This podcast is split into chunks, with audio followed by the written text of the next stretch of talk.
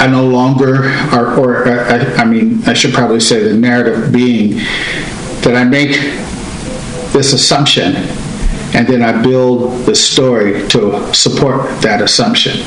As I've gotten older, I've worked real hard at, at not trying to put people in boxes because my experience has been that when you get to know somebody across race, there's a, a, a tremendous amount of, of, knowledge and wisdom that they share. And the more you can build an authentic relationship, the more you're able to communicate and share in that way. And assumptions prevent that from happening. So I've, I've done that a lot. And could you share what, an example with us? Um, I, when I started um, graduate school, there were certain other graduate students that um, had a demeanor about them, some of the white folks. Uh, and I found that uh, I immediately put them into a, a, a, category of being privileged or not knowing anything about my reality or my struggle or what goes on in, in our community. And um, I discovered that as I got to know them, they were very knowledgeable about race. They were very committed to dealing with um, ending racism. Um, they were outspoken and um, they became very good friends and allies. Um, and some of them even um, participated and, and, helped support me in going after some big issues that we had as problems at school with the dean, who we thought wasn't really looking at bringing more faculty of color in that could speak to the service needs of our community in the Bay Area. Well, when we wrote this book, we had a lot of uh, discussions what What do you think? What were some of the challenges? Were there any anything particularly challenging about us all writing the book together, since we all came from such different backgrounds? I think just the very fact that we were from different backgrounds automatically made it a little more complicated to come together and decide how we were going to write this book. And so ultimately, when we all decided to write our own personal stories, it meant that each person's story didn't have to look like the next person's story. You could just totally go out there and write about what you felt was important and significant to put into writing uh, about your own individual story. So it gave us a certain amount of freedom about what we were going to do. And I remember the many, many meetings and gatherings we had where we started sharing little kernels of what we would be writing about. And that's where the excitement started really coming in. We also knew uh, Marvin, who was sort of spearheading the whole notion of writing our stories. I think a lot of it came from his own personal fascination about how different we all were uh, in terms of the work we were doing and our life experiences. And it was the excitement of telling our own story, which for me was the first time I really put it down on paper about some of the experiences I had.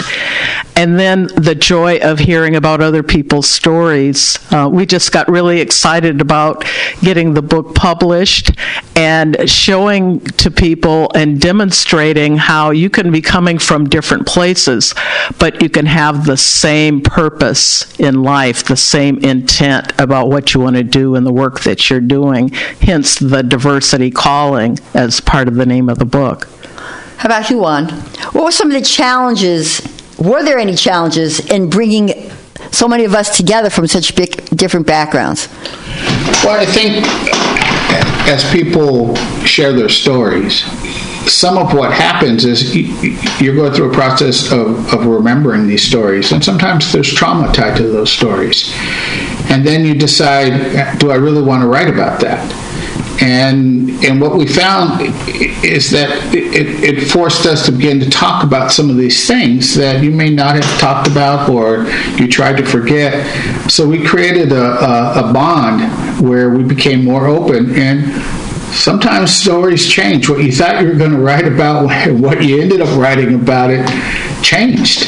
Yeah, mine did. And, and then sometimes you're reading it and you're asking for, for some real feedback about what you're talking about. And, and as I said, it's not always easy when you, you're trying to put words on paper about these experiences. You know, I talked about my brother's suicide.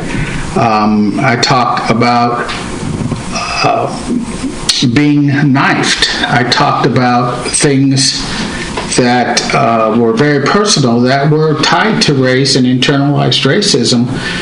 And, and I tried to tie it together in a way that wasn't just a war story, but was about individual learning, sharing, um, and, and hearing from the co-authors uh, where they gave we gave each other feedback about the stories and what should you know what we might want to do differently. But it, you it was like building a family and having a lot of trust and giving each other feedback and listening to the pain that was in the room. Yeah, and I think that we knew each other. We thought we knew each other well, but it wasn't until we really started telling our stories that we got to know each other on a much deeper level. And I don't know if you how often you see that when you have people from different backgrounds, different cultures, different races, different sexual orientation, where people really can get that far down. But it seems to me that if you really want to have a conversation about race and you want to bring people together, you need to be willing to go that far down. So, what do you think? What, what, what are some of the things that are most important for people? Like, say you have some people a group of people from different different backgrounds. Maybe have a white person, a black person, an Asian person, somebody's from Africa, somebody's from um, African American, somebody's from Japan, somebody from China. You have all different backgrounds. How can they start to have the conversation? Particularly if they have not been around people who are different than them that much. What would you suggest? I think one of the things is sometimes you start with the experiences that people may have in common. Mm. And uh, finding out, for example, that somebody is from the same hometown that you're from, or um, even from different towns, but maybe there's something else that you have in common your major in college or your particular vocation that you start from there. Maybe the similarities help you at least begin a conversation and then from there, tell your story and see how there are differences in terms of what your life experience is compared to what somebody else's life experience is. And I think, in particular, in doing the work of diversity and inclusion, we encounter people from all walks of life who are a part of this journey around uh, making a difference in the world when it comes to how people relate to one another. And so if you can kind of draw out what's going on with another person, not only are you learning about them, sometimes you're helping them learn about themselves in ways that they had never talked about before. And oftentimes, in some of the training and workshops that I conduct, that's the reality of what happens with people is that it causes them to think about and talk about and perhaps write write about some of their experiences that they don't think have any value or they don't necessarily remember them until you start talking about some aspect of being a human being on this planet and what brought you to who you are today. And then there's an opportunity to look at what were happening to you in your formative years, what are some of the pivotal moments in your life that made a difference and may have caused your journey in life to go in a particular direction that maybe you didn't have in mind before. Now, have you had any experiences, say, like with a white person who you started talking to them and you could tell that they were maybe a little afraid or they were a little standoffish. Have you had experiences with people like that, and then you were able to fi- find a connection? Because in a way, if they're feeling freaked out, you actually are the facilitator in that conversation. Yeah, and sometimes it's a matter of asking questions or it or just trying to clarify with them if you can kind of sense some uncomfortableness in them being with you, finding something that's sort of neutral to begin a conversation with, whether it's a, around what kind of salad you're eating or you know maybe the color you're wearing or something like that that might help you get into uh, deeper conversation about who they are as an individual. And you can't always find something in common with someone else. So if that's the case, talk about what's different and from a position of being appreciative of the difference that they have from you and hopefully finding a way to see that there's something positive about finding differences with one another. Well, what would you say to someone who says, well, we are in trouble. We need to do this now. I don't have time for any of this touchy feeling getting to know each other. Let's just deal with the issues right now. I'm in a hurry. Well, what, what would you, what, what, how do you deal with that? What do you say to somebody like that? Is that helpful? Is it a hindrance? What? I think talking about race and building relationships and learning to respect each other uh, and hearing each other's stories is fundamental to any kind of movement. I think if a group doesn't build that sense of purpose or what the the norms are going to be between them, then you can jump into any conversation, whether you're saying let's try to end racism now or let's just have this conversation. You need to do it in a way that allows for people to be heard, particularly there are many examples where people of color have not been heard and, and purposely not been heard. And that um, is part of the assault that's race based on people of color where they're invisible and uh, they're treated as though they have nothing valuable to say. So if somebody says all this touchy feely or let's just jump into it and let's do this or that, they're already conveying that they're not interested in getting to know who you are. And if you don't get to know who each other are in, in your stories, how can you sit down and talk about something as complex as race, um, as painful as racial experiences, or as liberating as trying to figure out how we could better um, work together to end racism, particularly as a policy?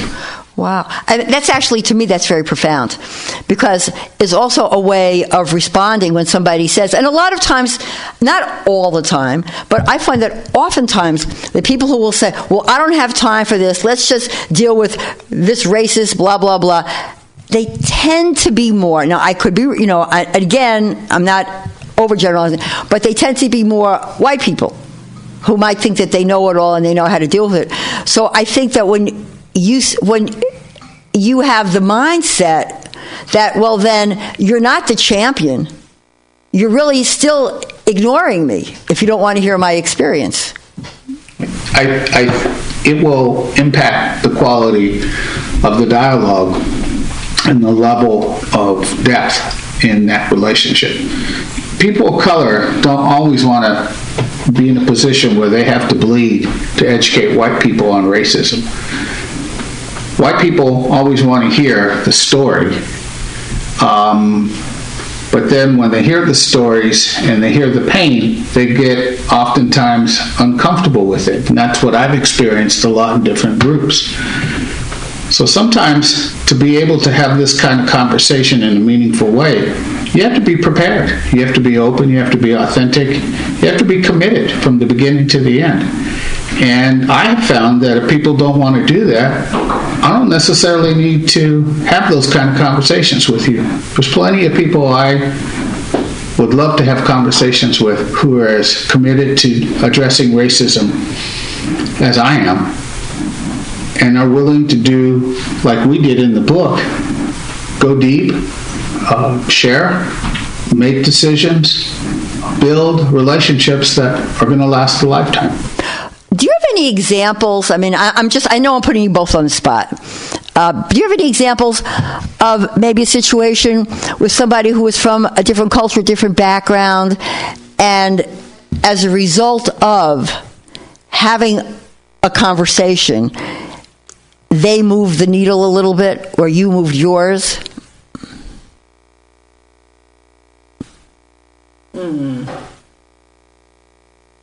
Well, I, one thing that comes to mind is using an exercise where we have people pair up with someone else and talk about the story of their name, and it can be their first name, their middle name, last name, or nickname, but just what is the story behind what your name is about.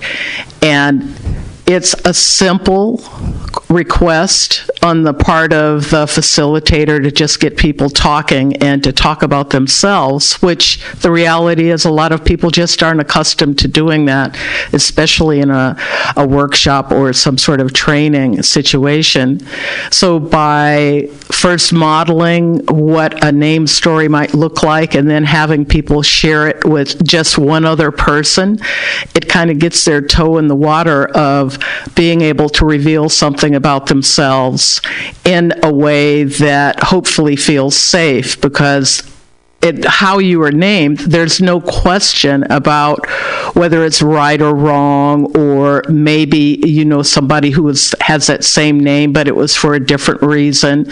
You, your story is your story, and once you kind of kind of lay the groundwork for people to understand that everybody has their own story about a variety of aspects of who they are as a person, or their family, or any of those other situations that go directly back to them as an individual, it kind of prepares the water to go deeper as you go along once you've established something as simple as describing where your name came from.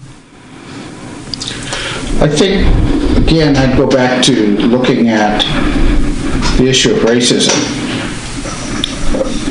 One might assume that it's people of color and white, but it isn't always that way. Sometimes it also involves black and brown and other dimensions. But I think one of the learnings that occurred in writing of this book was that I had a chance to get to know Marvin and Sonny differently. And they were both really uniquely two different uh, human beings and different as African American men. And uh, so I grew up not trusting police. So Marvin being a police officer, we had to have some conversation. I, I just said I was really lucky that I never got arrested by him when I was in Richmond. And we'd laugh and talk about it. But what I also enjoyed is that um, Marvin um, was committed to the African American struggle, and he was um, very clear about what that, that challenge was and, and how to deal with it. And uh, he was very proud as African American man, and I was very proud as a Chicano. And sometimes we'd laugh when, when we had uh, sporting events where we saw two boxers, a, a, a, Mexican boxer and a black boxer, and we're rooting for our own to win, and we're teasing each other, you know. And and it was funny because um, we also were able to talk about how we viewed each other's cultures and and got to learn more about each other. I mean, he certainly grew up with stuff about Mexicans. I grew up with stuff about African Americans.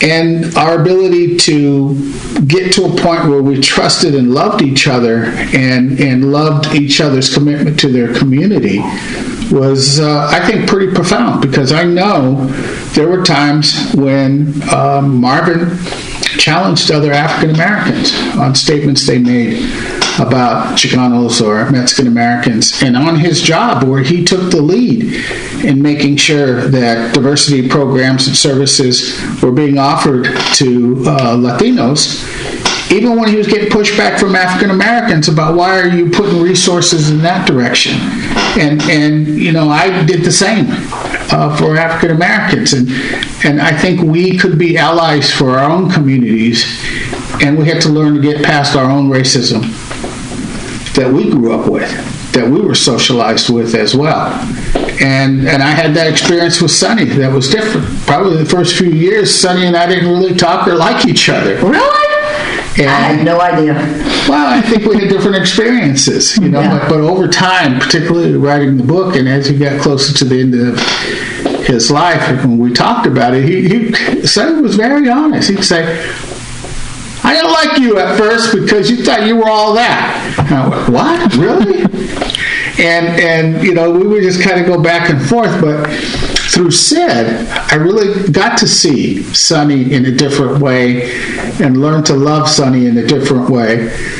Um, and he showed up uniquely as a black man and he would say what was on his mind and he would say things about people that look like me and others and we'd have to get into those kind of conversations to deal with our own perspectives and our own uh, assumptions but those were the kind of conversations that led to not only a good book but us telling these stories and building relationships where um, we we learn to love each other very deeply.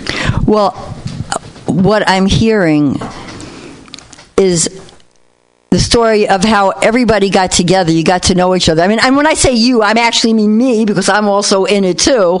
But I'm hosting the program, so I can't just make it about me, no matter how much I want to make it about me. But I just can't. But uh, how once people got to know each other, you were actually able to deal with issues. You're able to deal with issues of race. You're able to deal with issues of bias. You're able to deal with issues of assumptions. And I think that so often people are afraid to have those conversations because they are afraid of being jumped on. And what I know our experience was that we were a- actually able to share experiences. Like if I said something and maybe somebody said, oh, well, that's really a biased statement, that I was able to listen because I trusted you. Very well said.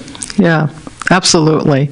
I think the bond and the level of trust that we built amongst the nine of us was really fantastic. And it was built over a few years where we really had some deep, hard conversations, and some of it was lighthearted as well. I mean, there were quite a few people who were jokesters amongst us, and so we kept everything really enjoyable and positive. and yet when we needed to go deep or clarify something that might be misunderstood or taken the wrong way by someone, that we were able to come together and really talk it through.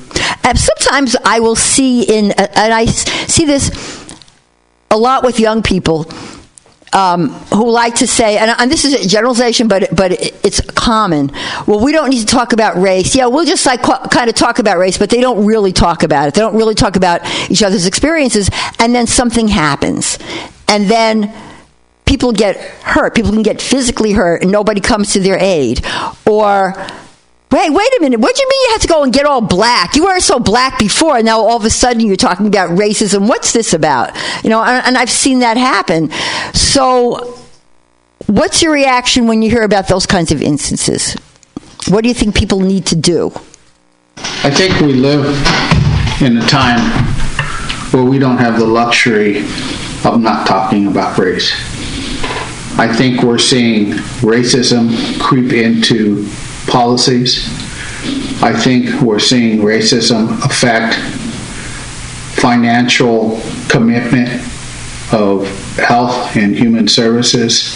I think we're seeing racism play out amongst um, police, and this is leading to, to, to big, big division and low levels of trust. When close to 50% of the people in this country believe the president is racist, you can't avoid talking about racism. And you may just have to talk about all of these different things. I may not like that statement that you, you know, someone says, well, why are you getting all brown on me? We, we weren't about that. I'm about all of this. Yeah. It's not the only thing I am, but I am about all of this. And if you don't want to talk about some of those things, um, that's your choice. But I do. And I will encourage and influence this conversation in as many places as I can particularly when it has a direct impact on our communities. Now, we've had some pretty deep conversations through the years. And I like to think about what is the most, I mean, there's a lot of, I could say, what's the most pressing issue around race? I mean, there's a lot of pressing issues. But right now, I'm, th- I'm going to ask you what you think we can do about this. White people, or primarily white people, calling police on people of color, primarily black people, but not always black people, for I don't know, walking down the street with their hands in their pockets, or I don't know, maybe combing their hair. I mean, what do you think some of the what, what are some of the what do we do about that?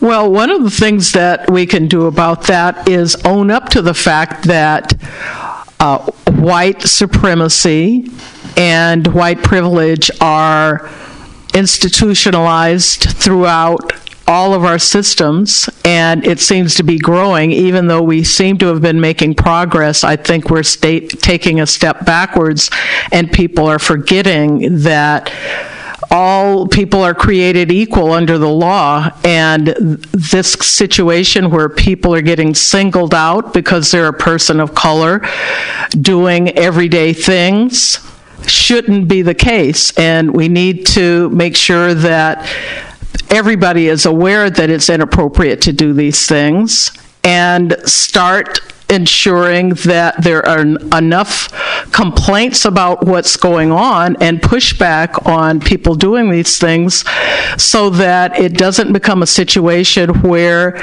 people get very casual about it and don't respond and then it just keeps escalating and escalating. I feel like we're kind of in that state now where people calling the police on somebody barbecuing on Lake Merritt, and then the, this uh, young girl who is selling bottles of water outside of her apartment gets the police called on her talking about a permit or a need for a permit or what have you. That this kind of thing isn't appropriate if you're only doing it for certain people who happen to be people people of color, there's something wrong about doing that, and we need to raise awareness about how inappropriate it is and how we're singling out and um, identifying people of color as perpetrators of things that other people do without any consequences.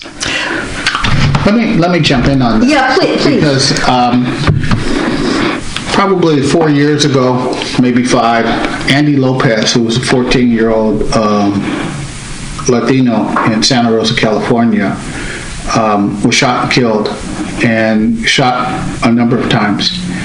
And somebody called into the sheriff's and said that there was a man walking along the freeway with a gun.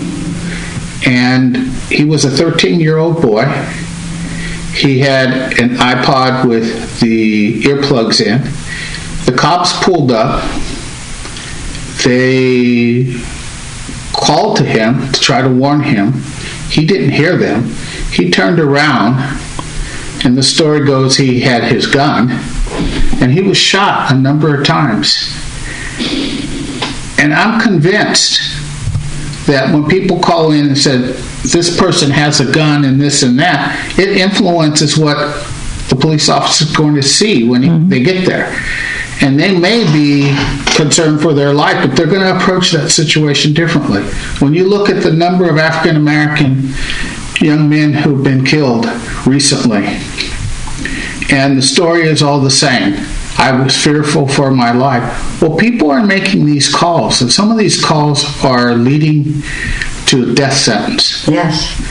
And you really need to ask yourself when you make that call is there something you're seeing um, that isn't based on bias or fear? Because that call could lead to somebody being shot. It does not happen towards white people when calls come in, or even when they have guns in the park, but it is happening to people of color. And I'm very upset with people thinking they can call the cops on people for just living their life. And it seems to me that there's a response that, and, and I'm not saying this to everybody, everybody out there, but particularly if you're a white person, uh, that, and you, if you're a white person and you see what's happening and you see that this is becoming a pattern, then I want you to take responsibility to talk to people. Talk to other people who are white about their fears.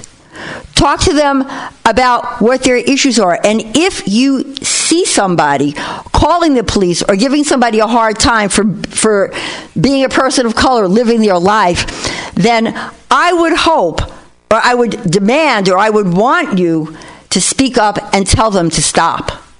I agree wholeheartedly. Me too.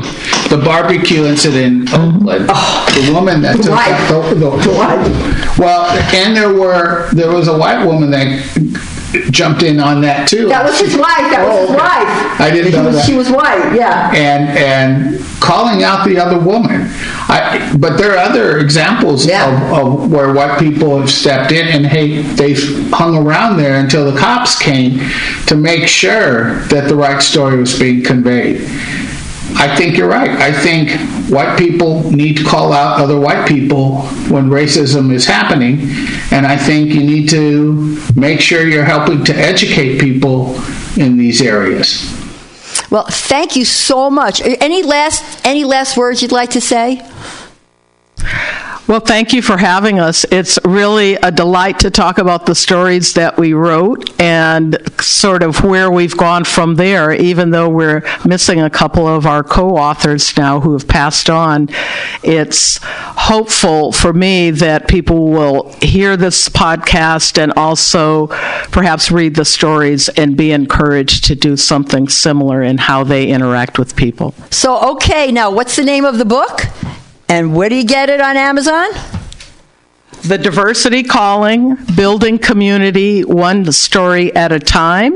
It's an anthology by the Dice Group, and it's available on Amazon. Thank you. And Juan, go ahead. Well, um, I, I, I want to just follow up and say, if you want to have a impact on how racism is playing out in our country, make sure you're uh, encouraging people to sign up and vote in November because our votes are going to make a difference on whether or not racism is going to continue along the trajectory it is now, or we're going to reclaim that uh, and tell the story that we want to build in, in terms of building our community. Thank you so much. This is Sima Lieberman, the inclusionist at Everyday Conversations on Race for Everyday People, signing off. If you if, if you want to help us continue this podcast and you agree with what we have to say or you want to hear more, please go to raceconvo.com and subs- download the podcast, subscribe, share it with your friends, and if you'd like to help us continue on and on and on, then you can press the PayPal button and donate to keep our podcast going. Sima Lieberman, the inclusionist. Thank you again, Sid Real and Juan Lopez. all your space chicken sci-fi comedy non-political humor needs go to timstesseract.com read fiction about the future of san francisco after the water wars of 2121 in jane 6 ask a jedi for important life hacks Just to let everybody know, it's 10 o'clock. It is time for Sima Lieberman. Everyday conversations on race with everyday people. Thank you guys for tuning in. She is going to be here momentarily. We the, the bridge is an issue, I believe, for everyone. So all those Uber drivers coming in to make the money here in the city. Tomorrow is a day that you get to vote. Please go out and do that wherever you are in the country. Hey, if you're in another country, vote there too. Vote early, vote often, and uh, tell people how you want your government to be represented. Representational government here. But today, everyday conversations on race with everyday people every Monday from 10 to noon here on mutinyradio.fm. Keep enjoying those commercials on the breaker for other awesome Mutiny Radio shows, and thanks for tuning in to mutinyradio.fm. Everyday conversations on race with everyday people with Sima Lieberman. You guys are going to love it. Thanks for sticking around.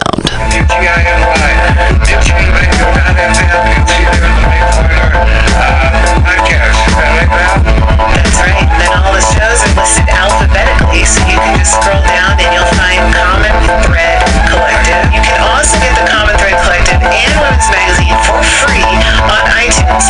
Unfortunately, the only weird part is because there's so many comedy shows at this station, we're actually under the free comedy section.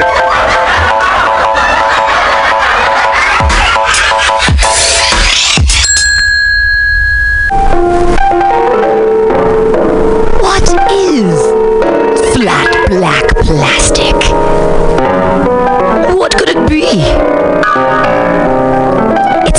Exactly what you think it is. Flat black plastic. Vinyl. Records. Round. Played. Mixed. All for you every Saturday from noon to 2 by Scotto Walker. Amazing artist, music DJ, vinyl enthusiast. That is flat black plastic.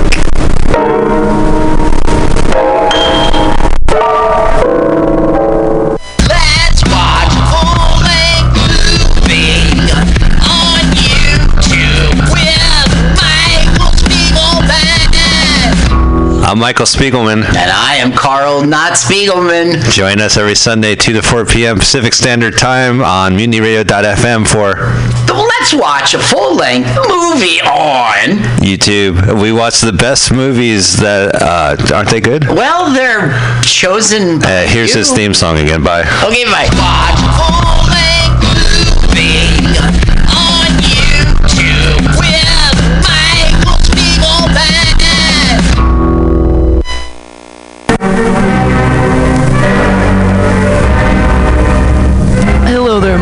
Friends out at Mutiny Radio.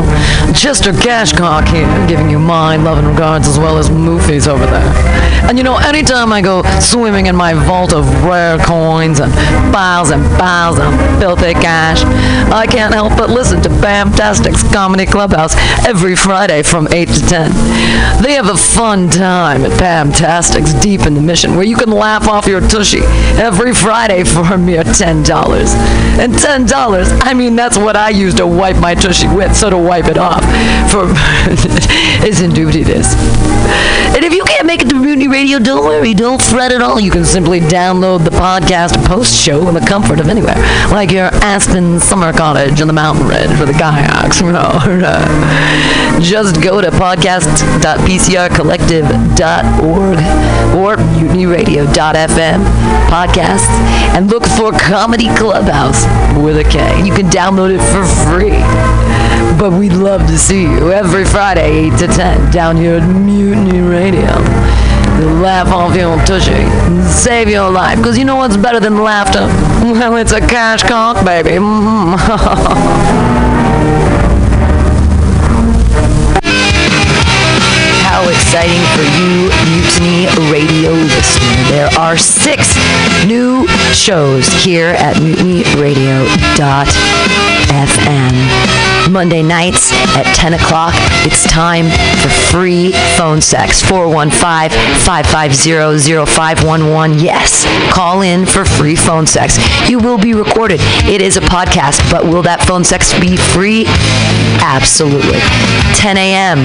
Mondays, it's time for everyday conversations on race with everyday people. With Sima Lieberman, everyday people talking about race every week. Different everyday people talking about race. On Tuesdays, 10 o'clock, it's spiritual psychology with Renee McKenna. Meditate. It'll heal ya. Then, at noon, stick around. Sergio Navoa brings you My Limited View, talking about all things from his perspective. Then, on Thursdays, from 8 to 10, it's time for Beyond Your Comprehension with Clem exciting new shows here at Mutiny Radio. Also, the IC podcast. That's the Imprint City podcast coming soon. MutinyRadio.fm. New shows, you can have one too. Contact director at MutinyRadio.fm to find out more details. And check us out at MutinyRadio.fm.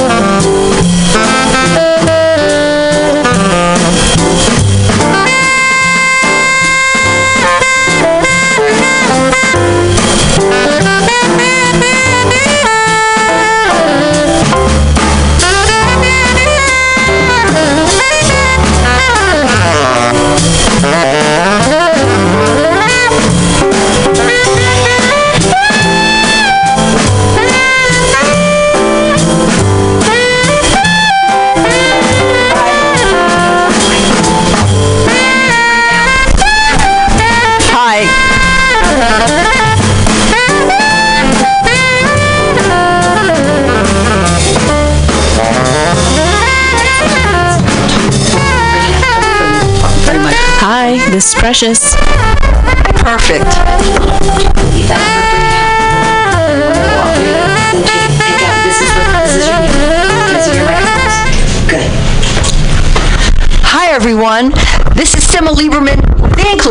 With Everyday Conversations on Race for Everyday People, where we bring people together from different backgrounds to have conversations about race and bring race to the people. If you want to find out more about us, please go to www.raceconvo, convo like conversation, raceconvo.com. Today, I am excited. I always love having great guests. And today, my great guest is an old friend of mine named Precious Stroud. Precious is the founder of the Black Woman Project and PJS Consulting. I'm going to let Precious tell you a little bit about herself. So, Precious, let's intro you to everybody. Hi, Sima. Thanks for having me this morning. Uh, Precious Stroud, um, founder of the Black Female Project. That's blackfemaleproject.org and PJS Consultants. On PJS Consultants, we focus on narrative change and storytelling in the marketing and communications world, mostly for organizations that are focused on community wellness and good. And the biggest platform that we do that work with is Black Female Project. So I look forward to the conversation today. Hey, Precious, would you just describe yourself to everybody since they can't see you? And for those of you who can't see me, but if you don't know me, I'm Sima Lieberman. My brand is The Inclusionist. I am a white Jewish woman, and I am a baby boomer. And I'm from the Bronx, and I live in Berkeley, but I'm still from the Bronx. A Gen X black woman, um, born and raised in Berkeley, California. Wow. So precious. Um, why do you think it's important for us to talk about race and why? I think it's important to talk about race because everything is racialized. So if I lived in a place where people didn't consider race in their everyday experience and um, much like classism, access to resource, access to opportunities wasn't influenced by race, then I wouldn't need to talk about it. But from my perspective, um, race impacts my life, so I need to talk about it. So tell me why race impacts your life. Tell me how race impacts your life Well, now and before. Okay, so now and before. Well, the context, the historical context of kind of the country and society we live in has the implications. So if you take a group of people and you tell them, "Hey, you are going, well, you're going to work for free based on your race," and there will be, in addition to that, like let me be real about like torture, um, you know, all of the things that Africans experienced once they came here. Um, those who work came to work for free and to be enslaved. The impact of that still is the resi- not residual, even the real impact of that. It affects how the society was set up and what rules were in place and who was able to have what access to either land or uh, or even basic services. If someone believes that another person is inferior based on the color of their skin, then that means that um, I you don't see me as successful. So if you don't see me as successful, it's really hard for you to promote me. And you might say, one might say, well, you know what, that wasn't me. I didn't do it. Well, unfortunately, somebody told you something and stuff was passed along, and we see all these images that reinforce certain hierarchies.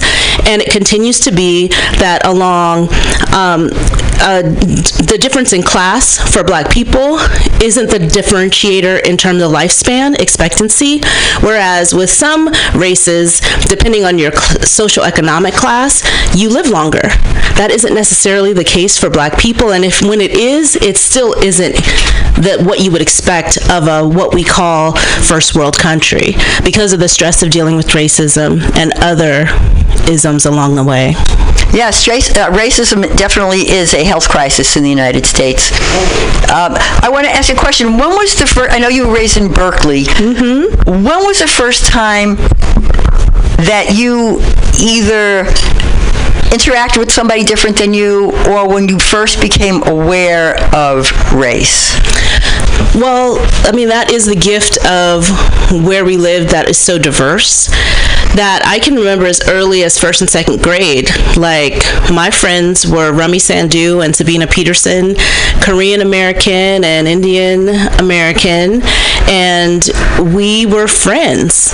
That was just, that was, those were just happened to be my friends in class. It didn't mean I didn't have other friends, because of course, we were in a very um, mixed race school, and that was by design. I think Berkeley did some things with the way that they um, broke out their districts or it broke up the district in a way that made made an effort to ensure that public schools were diverse as they could be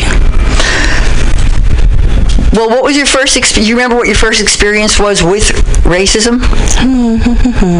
So the thing about this is interesting because I hear people aware talk, of. Yeah, no, I That you were- totally yeah. hear you because um, okay, so answering the question directly, it's very very early because of course we get taught how to as much as possible deal with it.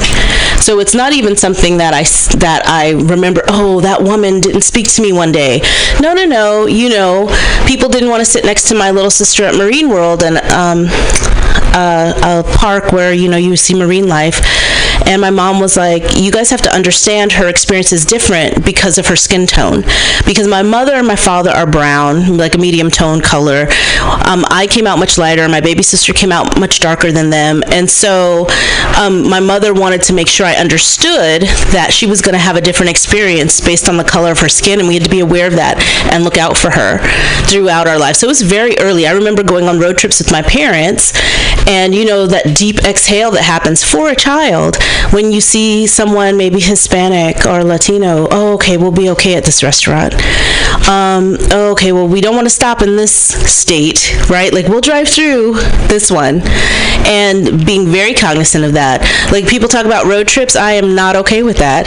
Um, i know you know everybody do what you want and do what you love and live your life but i'm not going cross country. Uh, no. Well, what do you think right now about what's going on in the country overall around race and the messages that we're getting? Well, you can't um, you can't hide something forever. So it's gonna show up, and it's showing up in a big way. Um, I think the what I've heard is people saying, "Well, um, it's the blowback from Obama." Well, it was there already. Um, all of us who are living in these experiences and conscious of it understand that that it's a it's a really ugly truth that nobody wants to talk about. The other thing is this notion of um, sweep it under the rug as if uh, the institution of Jim Crow and slavery didn't exist, and that was so long ago. It wasn't that long ago. My great grandmother, my great great grandmother was first generation born free. My mother knew her. My sisters, you know, were babies when she was alive. That's not that far removed, which means the coping skills that she learned were passed on to my great grandmother, who was alive until I was in high school. Oh wow! So you knew her. Oh yeah. Wow. Oh yes. My junior year of high school, she passed away, and she was living with us at the time. So those coping skills that they learned, they passed along. So I have to now be responsible for unlearning some of that stuff that was for survival, because now I'm supposed to have a different opportunity. What were some of those things? Um. Well, you know, I have a deep sense of work ethic, and and, and that's good. But I also feel like if I don't work, I'm gonna die Yeah. like uh, like I work to the point where my head will keep going, but my body really shouldn't. And so I'm trying to break that cycle, and where it doesn't feel like so intense around. This is linked to me being safe, rather than just having the lifestyle that I I want to enjoy and I've earned based on my credentials and the other things that I've worked so hard for. Does that answer your question? So when you say being safe, do you mean? Say more about that in terms of race. Yeah, so the work of um, Joy DeGruy around post traumatic slave syndrome talks a lot about those. Um, I won't be as eloquent as she is, but basically, they're learned behaviors that we pass down for survival's sake. So if it wasn't okay to say something, right, you can't talk back. God forbid that, because there could be the punishment of death. Um, people were raped um, it was just part of the culture. Like that was the norm, even though I'm not saying it was accepted because. Of course, there was much more revolt than Nat Turner. If not, we wouldn't be here today. So there's always been resistance. But I do know that there are people who had to survive through those times, and there were coping skills like um, not talking back, making white people feel comfortable. The one thing I learned, I was reading uh, Ta-Nehisi Coates. Oh, I can't remember the name of the book right now, but the one he wrote, kind of like a, a letter to his son. Yeah. I was reading the book. I was on vacation, and I had no idea. What came up for me was, I really know how to take care of white women. Like I can do that really well in a way that makes me safe. I mean, Now, in a I'm- way of making them comfortable. Yes. In a way of making them comfortable with you. Mm-hmm. and that's uh something I'm I'm also letting go of because I have to find myself in all of that. Like there's all the stuff on top of who I am that was put on for survival or even just to navigate successfully in certain environments. We hear the term code switching a lot and we I was with an executive and he didn't even know what the term meant and he worked in um, high school education reform. He was a white guy? It was, yes. Well, I can see why he wouldn't understand know that term because I run into a lot of people that, that don't know that term. Because first of all, you have to be interested. 嗯。You have to be interested. You want to know what other people go through.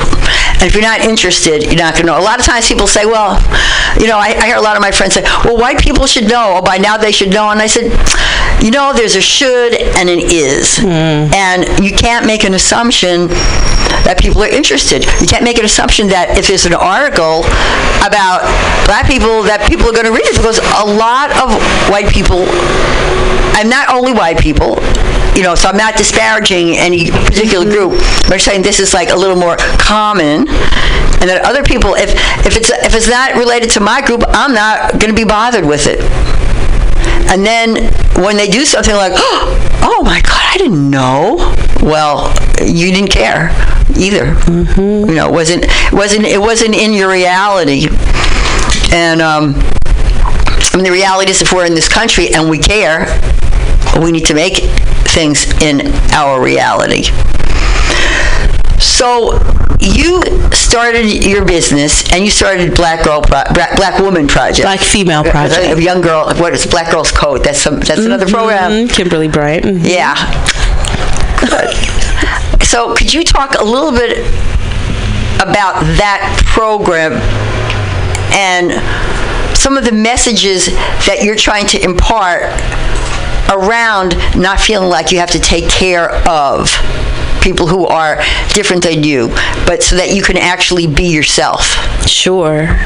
So I found myself kind of whispering in at happy hours in the corner about what was going on at work. And we'd get together, me and and I'd do it with various groups of girlfriends. Hey, you know what herbs are you taking to manage your stress? You know, and everything revolved around stress at work. And then I started hearing um, things like, well, I can't say that. You know, like feeling censored, like I couldn't talk about what was true. So for me, Black Female Project, number one is about truth telling and affirmation. I need to be able to tell the truth about my experience and really about what I've observed in the workplace. Because when I can tell the truth, then I can heal from it. And then I can have a sense of um, liberation from those thoughts and behaviors that had been holding me back from even saying or telling the truth in the first place. So, an example would be I can't tell my boss how I really feel and what just happened in that meeting because I might lose my job. They'll write me off as the angry black woman. Um, they don't like me when I talk anyway. They don't respect female leadership. So I'm navigating all the time. And this was the pressure that I kept feeling and thinking, wait, if my parents, right, in Berkeley, California, educators, I'm creative, uh, kept us around, lots of, you know, was, I wouldn't say super Afro- Afrocentric, but certainly African conscious in terms of black is great, like black is beautiful. It was the 70s. Everybody was feeling really good about making a shift. And then to get into a, a certain level in my professional realm and not be able to, well, I had been trained along the way, of course, right, what my place was. So when I started feeling like my body started to reject what was going on because I was trying to be honest and um, navigate with integrity. And all these strategies were used against me. And there's certain strategies people have experiences. I don't want to be too vague. So I'll yeah, just- yeah, yeah. What, what I was going to ask if you could be, if you could, without mentioning, you probably don't want to mention who the organization was. Uh, no, I won't. But if you could just tell, because I know there's a lot of people listening that probably can relate. Well, here's and there's a, a lot of people listening who want to know. So, any, tell us, give us a couple of examples. Sure. Um, you're not meeting expectations. Um, you're you you're not meeting expectations. You oversold yourself in the interview. you really aren't doing this right. Well, what exactly are you looking for? Well, um, you should know that already. Well, there are the, there are certain terms. I guess they're kind of like um, codes too. That this they what happens is so I start in this situation. I was told, hey, you know, like what what are you what are you bringing to the table? Well, you interviewed me, you hired me. We're about six weeks in. What exactly are you talking about? Like, what do you need to see right now? Well, you're not really, you know, what are you bringing to the table? What have you accomplished? So I start sharing, you know, things and the plans moving forward. But what happened was there were never any expectations established that connected to an organizational strategy. So as I begin to start throwing darts at your moving target, that every time you tell me, now I'm feeling unsettled. So now I'm feeling and questioning my own ability to be successful because you're questioning my ability to be successful. And then add on the layer of in meetings, no one has the same cultural expression that I do. Because of course I was you're the brought only in black woman. brought in to diversify the organization didn't know that at the time Mm-hmm. would have preferred for me to be a nice token and not try to do any work really just kind of do what we say and be quiet over there because our board and community said we had to diversify since we serve kids of color across the state you know maybe somebody should who looks like that should be on the executive well in the director level. So um, what happened is the isolation i felt because i was working so hard to try and please then i started self-isolating from family and friends because it, the work was so intense.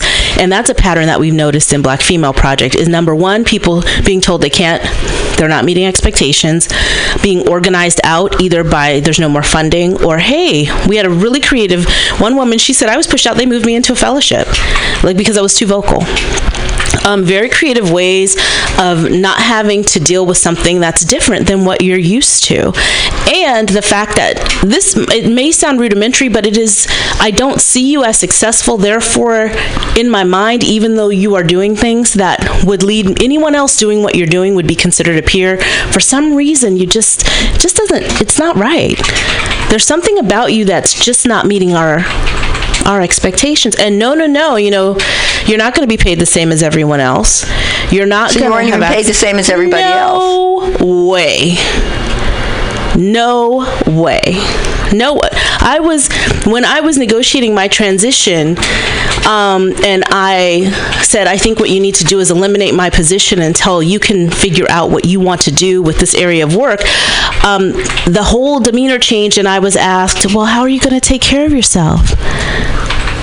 What? How are you going to take care of yourself? They want to know how you were going to take care of yourself? Because of course, if if he's not going to take care of me, how am I going to make it? Oh, got it. I was going to say, you could say, well, uh, with that half a million dollar settlement that you're going to give me.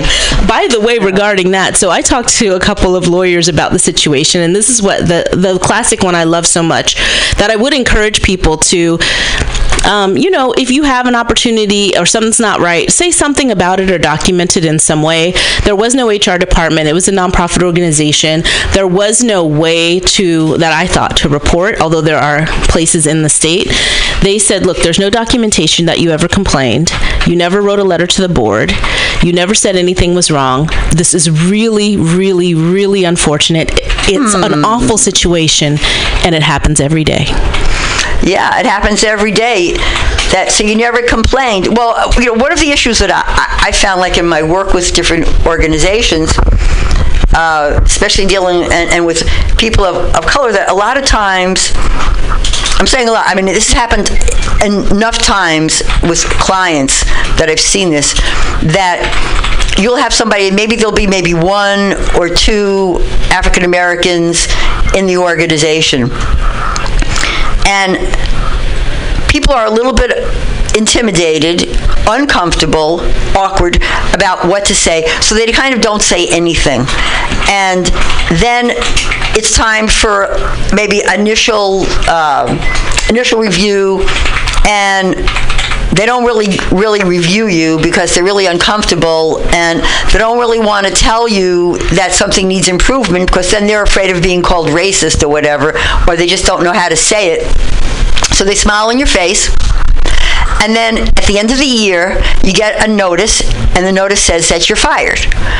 And I mean, and this has happened with enough of my clients of color, particularly black clients, particularly actually women, but men too, that at the end they say, well, nobody said anything to me. My reviews always said I was doing fine. Nothing specific, but they always said that I was doing fine. And then all of a sudden I'm fired. And they said if I would have known that something needed improvement from the very beginning, I could have worked on it. But what happens, and when, and when I've talked to some of these people who, not always, but oftentimes are white, so how come you didn't give them any type of criticism or constructive criticism? Well, I would have, but I didn't want to be accused of being racist. Oh, so you just waited and then you just fired them. Okay. So then it becomes, well, let's really mainly hire people who look like us because I don't want to be uncomfortable. And it's so much easier to tell somebody who looks like me that they're making a mistake because they won't accuse me of anything. Does that sound? So, that um, so I before so Black Female Project is celebrates Black women who Yeah, thrive at it. work, Yeah. celebrating Black women who thrive at work and preparing young Black women for the realities of the workplace. So, how do Black women navigate structural racism and sexism? and continue to move through leadership roles and have thriving careers. What we asked people to do initially, I was going to share my story, and I said, "Well, we we have to more than mine if it's going to be useful." And so I asked some friends of mine, and everybody was first. The first thing people say is, "I don't really have a story to tell." And about six weeks later, they're like, I think there's something I could share. And then at the three month mark, they're ready to write. And the the we did a year of writing and workshopping, and the that we ask people to they have to relive all these experiences that they've tried to bury or get behind them. That is very difficult. It was the hardest thing I had done since my father passed away to uncover all of those stories and get it into a narrative that might be actually useful or helpful to someone else. And we know when girls come in contact with the curriculum in that format, personal narrative, they won't get it all.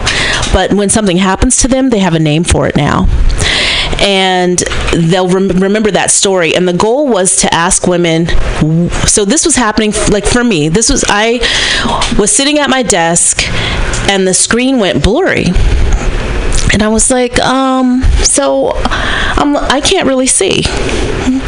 Um, it had gotten to the point where I started suffering with migraines, and you know how sometimes there's form of migraines. Yeah, that- ocular. Yeah. So the nurse working there, I mean, there was a nurse on site, a retired nurse, and she said, you know, maybe you should go home if you can't see. And I'm like, no, no, no, I have to. The thought that the thought that I needed to do something rather than take care of myself is a sign that there was something very wrong. But um, what I was getting at was Black Female Project. So um, women had to tell these stories. So we then asked them, what did you have? Stop and think about that moment. How did you feel?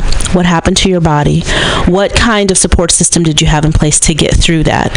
So we know autoimmune diseases show up a lot. We know hair loss shows up a lot. And um, when women are able to, we had one contributor who said, Look, I don't care what you do with my story, I just need to tell it and let it go. So just being able to document it is freeing for the women. We thought we were doing something for the girls coming behind us, and it turned out to be a healing project for us as well. Wow, how many women? Um, so um, we have personal narratives of about 15, well, maybe 20, including the anonymous ones. Um, the first nine were released in 2018, so the inaugural collection is available for download on the website at www.blackfemaleproject.org. And then we have a podcast at um, on SoundCloud to collect other women's stories. Wow. Mm-hmm. And then we've done live events. We had a conversation series in New York City, Washington, D.C., and Oakland. And then we also have live events from time to time in the Bay Area. Wow. I, and you started this. Fi- almost five years ago. I mean, this was your child. Yes, yes. So women, you were asking about how many women. So we looked at this also as a research project. So during those live events and during our conversations, we've been collecting data all this time. And the number one thing people enjoy is just sitting in a room where they can tell, see people who look like them, whether they speak or not, and feel affirmed. Wow. I'm, first of all, I'm just really amazed.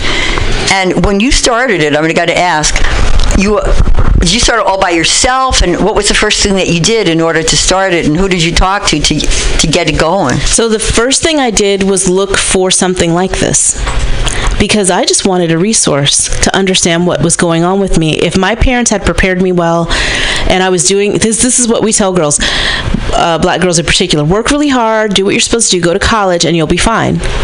And then somebody pulls a rug up from under you, and you had no idea that there are some strategies that have been tested and they're tried and they work really well to make people unsettled at work. And there's certain things that work really well for black women Like what? like like telling me that I haven't met expectations. Well, you know what? I meet expectations everywhere I go. So what exactly are you talking about? Like this is problematic for me because I work so hard. And most of us, you know, you got to have a certain level of intellect to get into certain places and be able to, you know, we're sensing motivations and we're analyzing situations. Of course, this is the thing that this is maybe you can help me with this. Um, I I believe implicit bias exists. However, if I have to analyze everyone around me and it's on me for my for me to be useful in any situation to try and have a basic understanding of the person sitting next to me. I then am infuriated at the thought that I, someone else can write it off as well it was just implicit bias i didn't know. And now of course i'm not you know i understand. I've seen some of the science. Yes i'm getting there but that rubs me the wrong way because i think it's a it's helping people be comfortable talking about it when it really goes back to what you said before. I didn't have to care so i just didn't do it I didn't have to care that you were going to show up different than me. I didn't have to care that um, when I perceived you as angry, it could have been something else, right? So when when the um, old boss says to me, "Well, you seem really angry," and I'm saying to him, "Well, how are you defining that?" And the the Jew, the woman from Long Island who's sitting across from both of us gets rolls back in her chair like, "Oh, this is about to be real good. Let me relax and watch," because of course, I'm not angry. I'm very impassioned about what I'm talking about. You're uncomfortable because passion in your sphere looks different, and women may or may not, you know, the feistiness of um, a small framed woman who you don't, who you feel like you have control over, versus a different type of woman showing up and taking up space. There's something that rises up for you. I don't have to like totally understand all the reasons why, but you don't get to call me angry. And some people are like, yeah, call me angry, whatever. But for me, that's too easy. Like, what else do you have? Like, let's, can we, if you're going to analyze me, let's talk about why you use that word in my name in the same sentence. So, um, being able to have that conversation isn't always possible. It isn't. And your point, I saw a lot in the research. You asked me, how did we start the project? Or how did I start the project? So, I started doing research and asking people and looking for this kind of work. And a lot of it exists. What I wasn't, and I think there's more going on in college campuses and research departments, but that's really hard to get in to find until you either go there or get a contact. So I was looking for black female experiences detailed around work experience. There is a seminal work, Our Separate Ways, which studies the first group of women who came into corporate and it looks at black women and white women and tells their stories and they have a lot of data with that project. It was very helpful as we started. So I started, I asked a few people to write stories with mine so that we could then ask a bigger group to write stories and submit. The women who were writing, two of them approached me on separate occasions and asked for a time to meet the other women who were submitting. I thought we'd meet a few times while they were writing, and that would be it for the live events. And here we are four years later, still convening women in conversations, and now partnering with other organizations like. Um, um, NCNW, sorry, Nash, I, NCNW, you'll have to look that up because I cannot remember right now all of the acronym. Um, a Black Teacher Project, we will have our fourth annual conversation with them in um, for Women's History Month. We have a format where the women, black women in the center, have a conversation, much like what we do when it's black women closed door only. Other people can come and observe anyone, but we give the women an opportunity to step out. There's no Q&A. We do a small workshop with the people who are observing so they can process what they've heard, but we protect those women at all costs. So what we've learned over the last couple of years testing this out and modifying it when people ask us, "Can you modify here or there?" What we learned is that that is still not safe for women. It might be a black man who speaks up and is uncomfortable because he's looking for a solution and we're just trying to talk about the reality of what happened. We're trying to be safe and say out loud that this happened to us at work. Well, you should have done this and that. See, our format was right. Let's keep that circle closed. You have the privilege to observe. So if there's any young black women listening to this podcast, mm-hmm. and we have all kinds of people who listen to this podcast, mm-hmm. would you suggest would you suggest that that they that they contact you? Sure. I mean, yes. And check out Black Female Project. Also, listen to the podcast. We've had people write to us about the podcast saying, This affirmed me so much. I knew I wasn't alone. But even preparing for girls start navigating in school. Like school age girls are figuring out, you know what? I get treated differently. The work of African American female excellence at the Oakland Unified School District, uh, more and more is going to come out of that department. But they have documented and are talking about the sexual harassment um, and the kicking girls out of class and what's happening with black girls. Uh, uh, in, they're being treated differently than other girls in the, the school. We start understanding that very early. My focus is on the workplace because that's where I was living at the time, and that's what I needed to address. So for young girls, number one, you're not alone. You woke up brilliant. You're going to be brilliant no, no matter what level. I see a lot of junior practitioners too because I love to, you know, part of I came from educators. I love to teach in my area of focus. So don't let people tell you or give you some weird vibe that you're not a director or you're not a this or that, and therefore your value is less. Every single person in the organi- organization is needed for the organization to be functional. If you were not there, there would be a problem. Something would be missing. Understand you woke up brilliant no matter what anybody says, and believe that. That's something I didn't do. I let myself be defined by other people. The other thing is see yourself through your own eyes.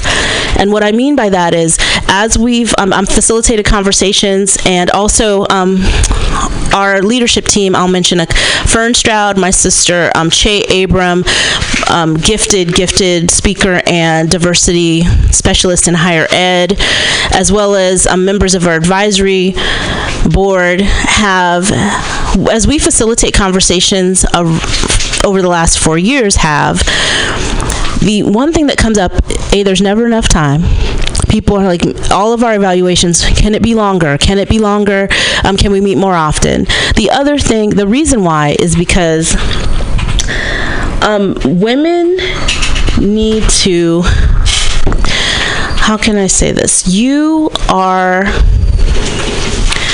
you are fine the way you are. See yourself through your own eyes. Women will get up at all ages. It's fascinating. And they talk about themselves through the lens of their bosses, through the lens of their, um, you know, their partners or boyfriends, through the lens of all these other people, but they don't see themselves. So we have mirrors that we got, and we on the back of it says Black Female Project, and we say if you want to see power and beauty, turn it over whenever you need to. And they turn it over and they see themselves in the reflection, and women of all ages flip out because you have to see yourself for yourself.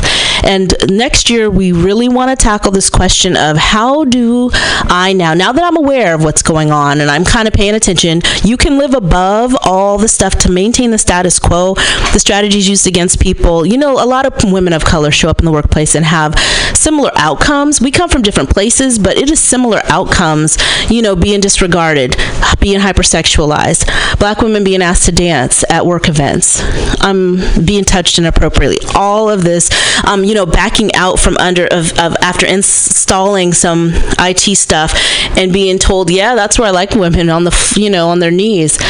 And no repercussion. Yeah. Um, so and also and and and unfortunately the environment in our country is not is getting less and less supportive it's it's more of a so what you know i want to take a break for a second and then I, I want to come back and i want to start talking about i want to talk about the angry black woman and also in situations like yours responses that that that women can give. So I just want to tell people this is Simma Lieberman, the inclusionist, listening to Everyday Conversations on Race with Everyday People. And if you, for Everyday People, if you want to know more, go to www.raceconvo.com. And we are recording this session at Mutiny Radio. You can go to mutinyradio.fm to listen to my podcast and other podcasts. And if you are looking for a place to record your podcast or do a recording, I highly recommend coming down to mutinyradio.com, mutinyradio.fm and talking to Pam. Okay, back to you, Precious Stroud. Where we're talking to Precious Stroud, and we're talking about her project, the Black Women's Project, and about being a black female entrepreneur and some of the issues in the workplace. I want to talk about the whole idea of the angry black woman. And because you were talking about showing some passion or emotion and then being told that you are angry. Is this something that is common in the workplace? Why, Simma? Yes, it is. um, well, there's the whole narrative that gets played out on most of the media channels. I mean, if you want to see black, I, I, I wonder if I googled black women, what might show? You know, I should do that and see how many positive versus what we consider negative images would show up. But um, in the culture right now, or at least pop culture, it's interesting though because we have like black women rock and um, you know black women thrive and black women leading and all of these things that have emerged through social media and other positive avenues. And black women gathering in groups all over the country we kind of got in this groove. It was obviously happening. It was happening. We were in the tide at the time. So yeah you were asking um, angry black woman does it happen? Yes it happens. Why does it happen? Because that's easier than talking to me. You can just label me. Um, also we've all been bought into these narratives. That's what i'm that's where i was going um, is that next year what we want to do is start thinking about how do we and forgive the term i gotta find another one deconstruct the internalized racism and the internalized sexism. If we can start doing that then we see ourselves more clearly. When the images show up we aren't as influenced. And i know this is work that'll be generational work. And at the same time i mean we're moving in that direction as a as a culture and as a people for sure. Like yes okay now we're calling out. When we started this work and writing down white supremacy or writing down like power dominant power structure those terms when the, we thought was so radical in the stories and now they're on the tv all the time institutional racism is uh, affecting hispanic women at this rate you're hearing all these statistics and all these numbers um, Sheryl sandberg's work around um, they're putting out some new um, reports that are interesting. You know, love or hate, leaning in. As black women say, we've been leaning in a long time. And then I heard of interesting. I don't know who this gentleman was. I heard him on the radio the other week talking about. So we tell women lean in. We're not changing the system. We just tell them lean in.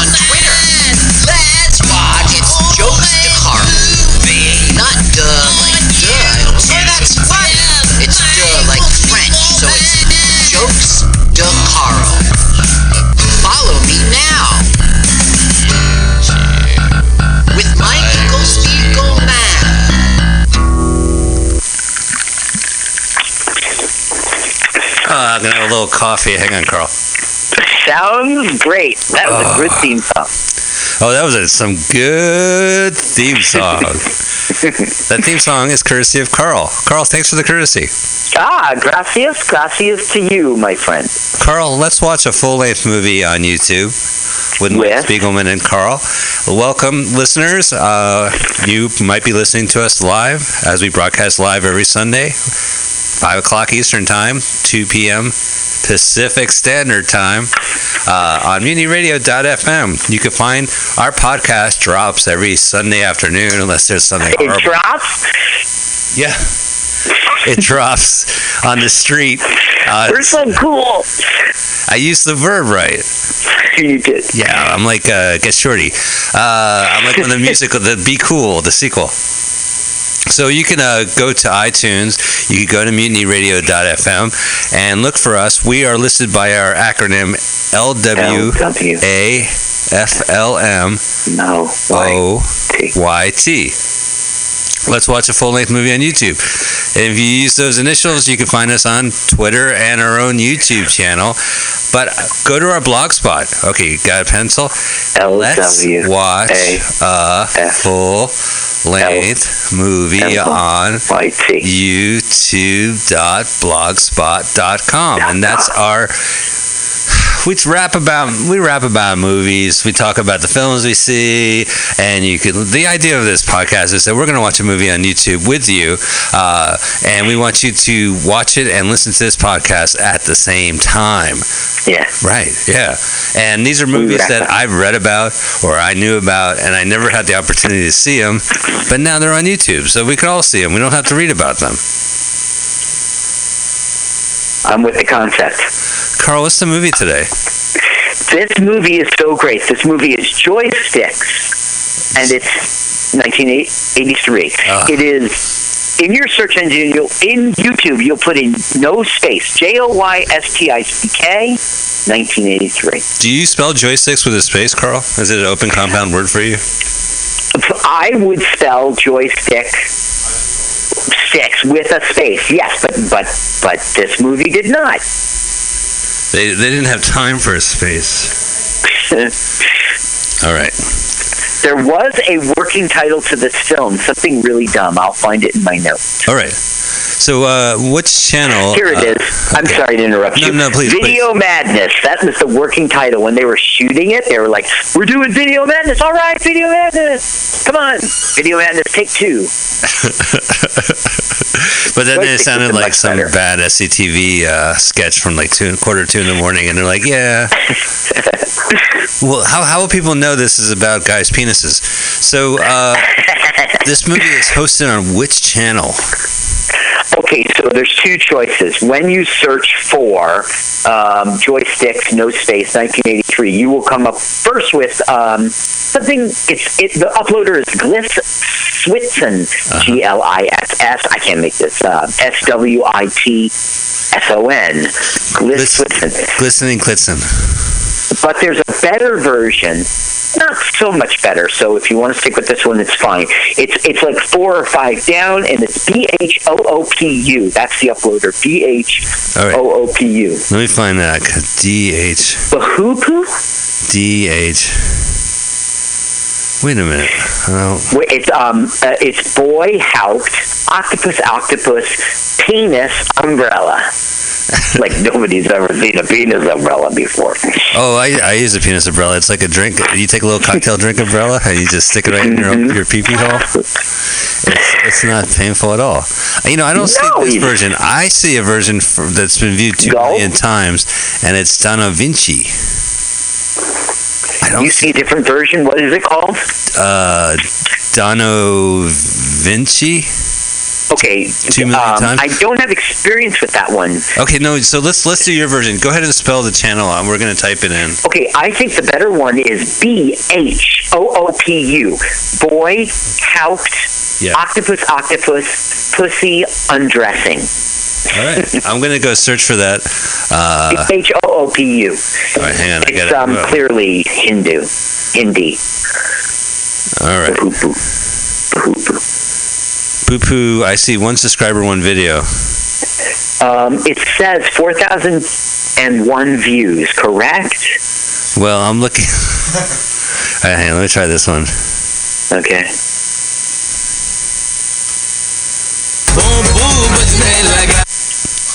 That's the welcome video. Am I close? Uh, I, I don't. Yeah, joystick. Okay. I see joystick. Joystick right, comedy full movie. joystick comedy full movie. Okay, all right. So there we go. So I, I, I Okay, know not plural audience. Sorry. I gotcha. Not All plural. right. So this version we're not seeing it's not plural. It's not the version that's been viewed two million times, but it is a version. Right. So go click on that and click pause right when you see the star, uh, the the sunny clouds, meaning another quality movie is coming your way. Yep. Yeah. Quality movie with clouds, blue clouds. Okay, so we got Joystick Comedy full movie 2017. This is courtesy of the channel Boop, uh, Boopoo, B H O O P U. Wow, what boy helped Octopus, Octopus, Pussy Underground, uh, Pussy Underground, better. That's better. Pussy Underwear. That's better. I'm killing it. Uh, all right, so we're gonna go play. Do you, do you need to do the computer now, Paul? Tweet that out. I don't need to do it. All right, so why don't we have Paul do the countdown for us? Oh, Paul's here. Great. Hey, Carl, what's happening, buddy? And what's happening, my man? All right, here we go, folks. Get your finger a hovering, and we're gonna do a countdown from three, two, one, play. That's perfect. He's great, isn't he? He has a radio voice. It's the thing. Yeah, he has a voice for radio. How much is he? Is he expensive? That's uh. Uh, so we're watching Donavici. See, Donavici was the other that's a channel. They just took the other the uh, posting from the other channel. The other channel goes straight into the video game. It doesn't do all this. Uh, Oh, this is nonsense. very This is part of the important. experience. Look, a roll of film could look like an F and a J or a tie. Jensen Farley Pictures. Jensen Farley. Jensen. Get in my office. Boss called me by my first name. Farley. That's too Farley. Benson's gone too Farley. All right, pole position. I recognize this Right game. away, I have to tell you, and especially the audience, all these games are real. It's not Yeah. some movie bullshit. That's one of the great things about this film. You're going to see Pac-Man and That's Super Moon Patrol. Pac-Man. We're watching Moon Patrol right now. It's a real video Don game. Baker. Uh, that's Galaxian. That is uh, the one with the crazy joystick. Oh, so Now look to- at her hair, Mike. Yes. She is. I mean, 19 late 1970s was yesterday to this year, right? Right, so 1983. I'll, I'll accept that. She is a leftover, even though she's a young Fender. one. That hair, that attitude. Uh, uh, um, workout clothes are on, right? Right. She's the wrong 70s for this movie. This is 83. Well, she's a California girl, Centipede. Bingo. You know, so It was shot all in LA, by the way. yeah. So you know, Carl, I read a lot about this movie too. I, I saw the poster in 1983 at the our movie house in Montclair, New Jersey. The Wellmont was Uh-huh. showing it, and it has a very famous movie poster where it's these two women who are, look like this woman right now, and they're, Yes. they're grabbing the joysticks of a video arcade machine, and unbeknownst to them, in the change booth, there's a little guy sticking his head out, looking at their muffs. Dorfa. And Dorfa. you know what? This movie should be gay, right? Joysticks, and then instead of these two women in shorts, they'll just be these guys with big cocks, and the guy's like glory hole like length anyway in that poster. It's backwards glory hole. yeah, you're not supposed to see the Now guy's look, that is face. the flat. That is the fat slob character of this. He's like a video game expert who maintains the key to the arcade, and his name is Jonathan Andrew McDorfus Uh huh. in the movie, and they call him Dorfus, like doofus. Oh, I see. But you have to really know that. Greydon Clark. This guy is incredible. He made three movie movies this year. Yeah, he directed this movie, but he directed Joe Don Baker in a parody of Psycho called Wacko, and then he did a serious crime film with Joe Don, and they did it in like two years. This is like the third movie he's done with him. Beautiful. This is what This, California this movie like. was shot in like 13 days or three weeks, depending on which internet version you believe. This is like a nerd character. Uh, his name is uh, Eugene Broby. He's played by a guy named Leif Green, which I always thought was funny because like it sounds Yeah, like green Green. leaves, you know. You need to smoke a couple green leaves to sit to this movie. Leafy greens. I got to tell you something. He does a good job as a nerd, Mike, but you can tell he's not really a nerd. Ye- He's he- pretending. He's like a jock disgu- uh, acting, a jock actor. That's the problem about jo- jock actors is that you can tell when they play nerds. There's a little bit of jock in them. Yes. Uh oh. Okay, so what's happening They're showing the boobies. And these are 70s. They're tan- Yeah. Look at him. Uh, my nerd braid is exploding. They just pulled them Those down. Those are like 22 year old Come on over. I'll say. They Mike, just- I want to say something about the day. You saw how petite those boobs were, Yeah. right? Uh-huh. You know, if that was shot in 2017, 2018, Right. it would have been the nicest racket cans that you could buy. It'd be very taunt and tan, I'm sure. Nothing but perfection. Okay, so Keep talking, Carl. this scene right here was shot without a permit, without any permission. Don't really have Okay? follow just get pants down. They're just on the street doing this in LA. And rolling. And cars would come by and go around. Okay, now, girls, I don't have too much time. So what's happened is these girls have, have found out that he works at the arcade. He's Wait, like the uh, video game arcade? An employee there. So he's picking. Oh my God, the actor's touching the Isn't actual nipples. He's touching their nipples. He really is. Yeah. No, I'm glad I wasn't the director of this film because I would have fucked it up. I would have made horn sounds. Ahooga. You would have been like, you- okay, now I want you to touch her nipple and say, oh, it must be cold. And say it must be cold every time you reference her nipples. And go. it must be cold. Okay, we got you. All right. he squirted in his face. Okay, now what they did is they talked to themselves privately, and they're like, "Listen, let's just give this nerd a free ride for a little while, and you know, he'll let us into the arcade. We can be close up with the owner. I'll tell you the name later. Stuff like that. Like you'll get in good at the arcade. By doing what? Showing their boobies and then, like, But yeah, like rubbing up on him. He's the so he's like um. they haven't left the street. ah, he had a nickname for his pee I should have told you to listen. Uh, Okay, they got, to got, turn the sound on, maybe it comes up right now. It's a dumb one. took a picture, Polaroid picture. Yes. Oh, look, here comes finally. You see this a cop. cop? That's real. Oh, yeah, they, The they cop were just came and they gave him like kiss ass star treatment. Hey, hey, my man! Everyone gave him an autograph, and he let him keep filming. Wow, his pink uh, pants.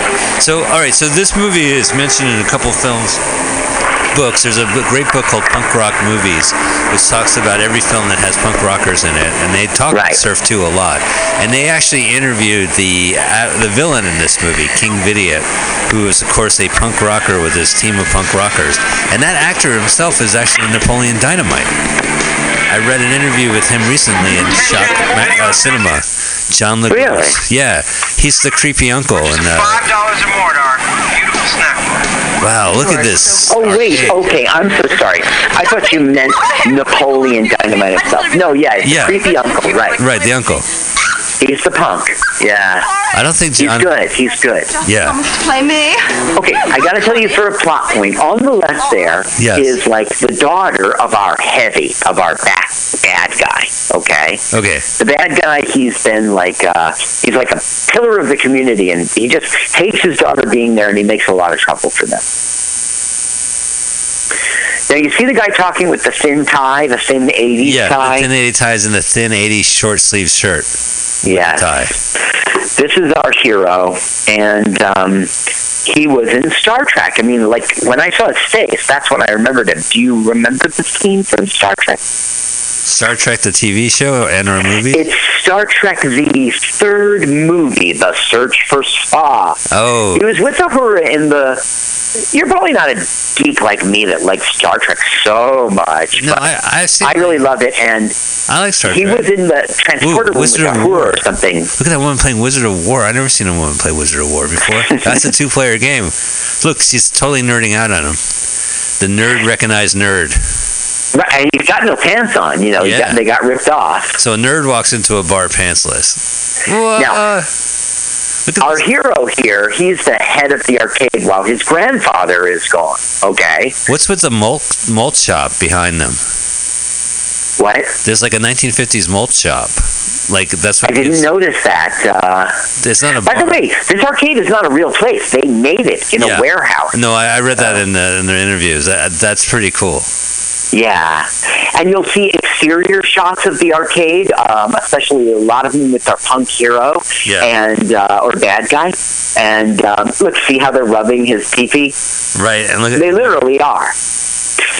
well, they could be stunt hands. You hire prostitutes to do those close-up shots because they're, they're they know what to do, and then you write off the prostitutes as a tax expense. Look at him right there. You see him? No, you look, can look, tell look. that he's not really a nerd. Can we, he's a address, cool guy in nerd costume. Can we address the elephant in the room?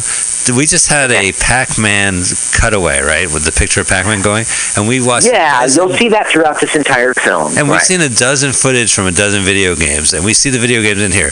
Do you think the producers paid any money or called any? Look at this. How 80s is that?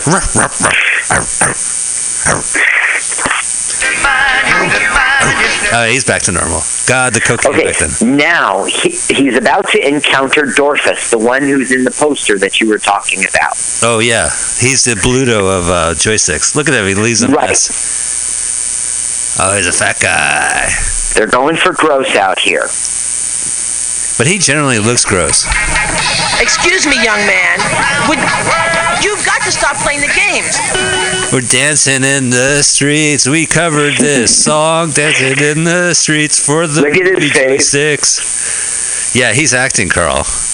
Okay, now this guy is uh, Jim Leaf Green, Le- Greenleaf. Jim Greenleaf. Oh. He's a slap, uh, fat slob character. He's a video game expert. So this guy, right? He was first on the Gong Show. He did a skit of like a ping pong match in slow motion, and it got the attention of Norman Lear of all people. And he called him and gave him a, a lead role in this show called All That Glitters. That it was a hit. But uh-huh. you and I know him from Surf too. Oh, do tell. Well, he's one of those gross fat boys. Remember, they were eating Yeah. disgusting stuff on the beach. Were they zombies or were they just eating? No, they were the two. They were just eating.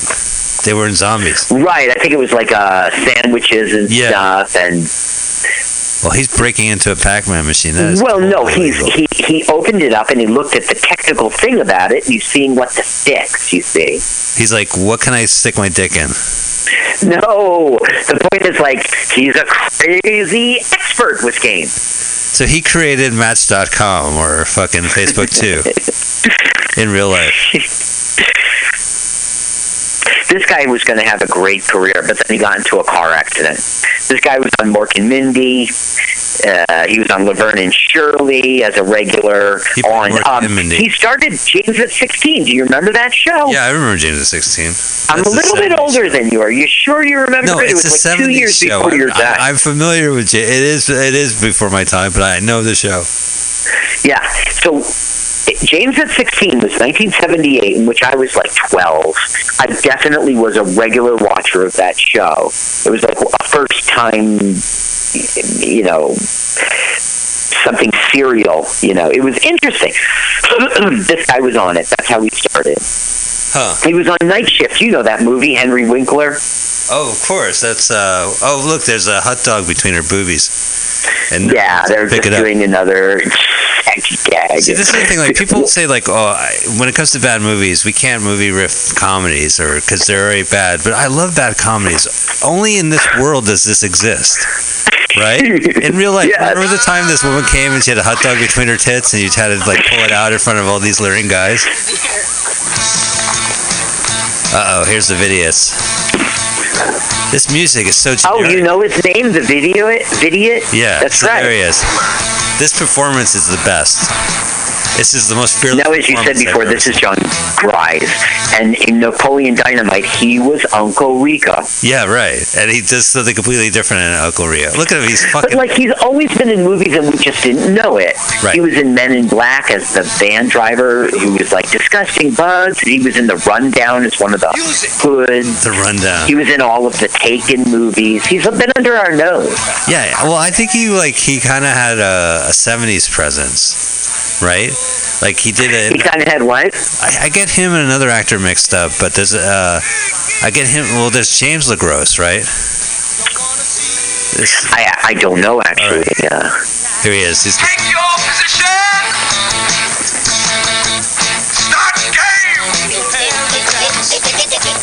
Oh, look at it. The girls are moving around like Pac-Man. yeah, that's right. And they don't get much other action. That's what those girls get. They they pretend they always act in unison, and they're it's like they're henchmen for him. Uh huh. But King Vidiot and his mindless henchmen ever hit the video arcade. Here's our heavy. Here's our heavy. Look at Joe, Joe, Joe Don Baker. Never looks better. You know he's a Texan just by looking at him, even though he isn't in this movie.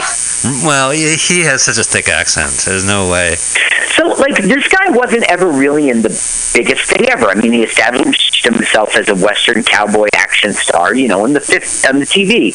But, but he, you know his face because he's been in a million movies, but he was never in that great role. Well, Remember no, that? I, I time? disagree. I disagree because he was in Walking Tall, right? Walking Tall Right. two and three. Yeah. The- and he yeah, played, he was uh, the big deal in Walking Tall. That kind of was his big break. He was a football player beforehand.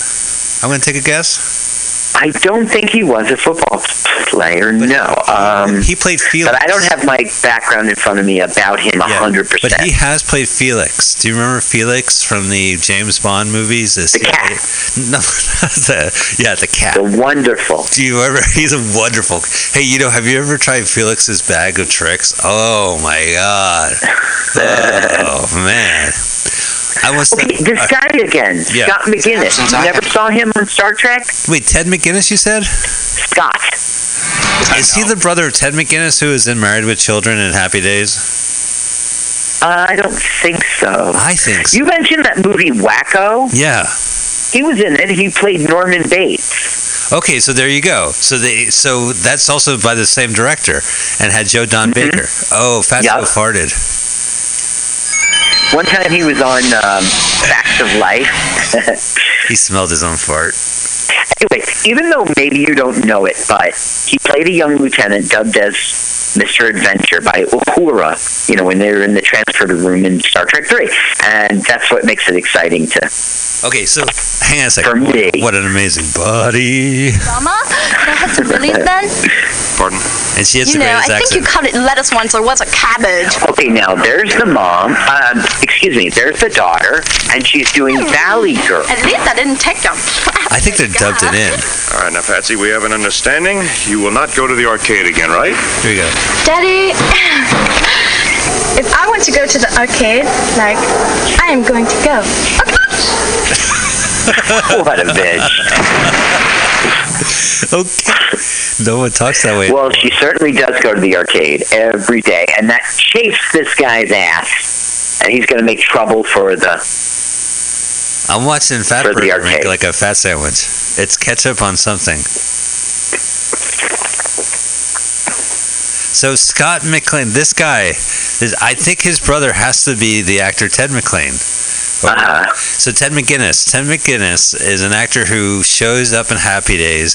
He marries Darcy in Married with Children. His last name is like Marcy. His last name is Darcy, and she became Marcy Darcy. Does not ring a bell? No. All right. I think For me, for me, I don't know. What do I looks- know? He looks exactly the same. They look like brothers. I Okay. called it. Nailed it. Nailed it. McGinnis. You want me to check for proof fact fact proof it? Nah, I can't even pronounce say You call can it. Snopes that shit. He snopes it. Uh oh, when the vans are knocking. When the vans are Yeah, he goes, I put you in charge of official parking lot uh, observer. Go see what you can find and report back to us. But remember, they might not want to be disturbed, but they are going to get disturbed. Oh, look at it. They got a big old hole in the shack covering. They got a hot tub in there? Look at those tits. You see the boobs? Look, she's not mad. No, she doesn't mind. Whoa! I fell into the hot tub. Look at the smile. Did you see the smile? Well, the guy's happy. He's got another able body in this hot tub. What I mean is, you can tell from this, like, it's not a real thing. It's like, okay, roll them, because it's Oh, something fell into your hot tub. You wouldn't be like, Look, oh, this is hilarious. They have a Pac-Man Right? wipe into the other scene. Pac-Man goes across the screen. I'm sure Mm-hmm. Namco is like, yeah, you can use our character, no problem. Right? You, Right. You can't do that now. You get sued by Pac-Man. Oh, by the way, I was thinking I should take you to the video arcade to my 12 year old. So I went down to Willowbrook Mall. Oh, Of course it's closed. Eight years ago, you know, years and years ago it Well, right, it was Fun and Games Video Arcade uh, Yup, at yup, the yup, Willowbrook Mall, and it you know it was a golden age because it was a Chuck E. Cheese right outside the mall, so you could hit two arcades technically. They're showing the picture that they got of him in the car. They're teasing him. They tease him out throughout the whole thing. But look at his face. He's not a nerd. He's a cool kid, and he's got glasses on. He put on a wig. Right. Well, he's he's just Jewish. That's all. Now this game looks good. She's looking at her lips. free it's, a Pac- tokens. it's a Pac-Man ripoff where the like, blue cops are chasing uh, a burglar around a, uh maze full of dots. Yeah, listen, let me speak to that. This film, that this uh, video game that you're seeing here, absolutely was. They're, oh, by the way, they're playing strip video game. Ha Uh, ha ha. ha. How can they get away with that? Willowbrook Um, would not do this. You know, the blonde is very small in the chest area, Yeah. but she's well proportioned. She looks like a little doll, a Barbie, Barbie doll. Of course, Mike, I know you're a pig like me. Okay, let me speak to this game. I just want to say that this is 100% a Pac-Man ripoff, but it was a real game of the day, and Pac-Man is 100% featured in this game. You know the uh, this film. You know the company Midway. They Right. made Pac-Man in the United States. That's right. Do you know? Yes. Okay. They were completely partners with uh, this Greydon Clark, and they, they he licensed the image of Pac-Man, and they were like, "Fine, have it for dirt cheap because we want you to do it." And they this Greydon Clark said, "Listen, do you have a game that's coming out because we can feature it in the movie, and then everyone will get hyped about it and buy it." Which they do. Yeah. Two games. The main one is called Satan's Hollow, and we'll see it like in a like. I dare you to go against me. If I win, you get the arcade. If you lose, we close. Or Satan's Hollow is basically like a Space Invaders game where you have a ship in the bottom of the screen and you have to shoot above. Mm-hmm. What are we watching? Hello, and then uh, um, we're watching Nice a, a time before pornography in your on your telephone. That's what we're watching. You have to go to the movies to see this stuff. Yeah, Ted's brother has got two ladies back to back on him. What about the video game contest? Ted's brother.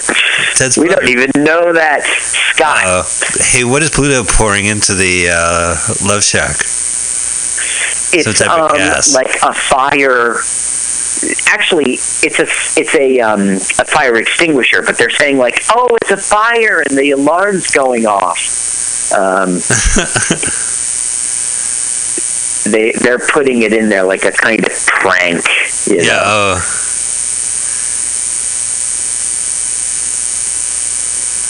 oh, and then you run out of and there is.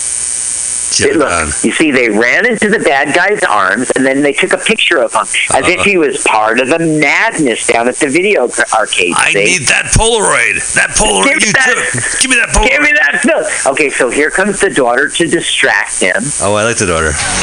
and he's like, "I told you never to come in here again." Okay, this is the external Close that place down. God, Daddy, it's like you. of the arcade, but it's really the warehouse. Now that guy was in Stripes. Do you his face from Yeah, Stripes? I do. Yeah. I think it was Drifter. What was his name? Oh, Let me see. I must have it here. Dean Stockwell.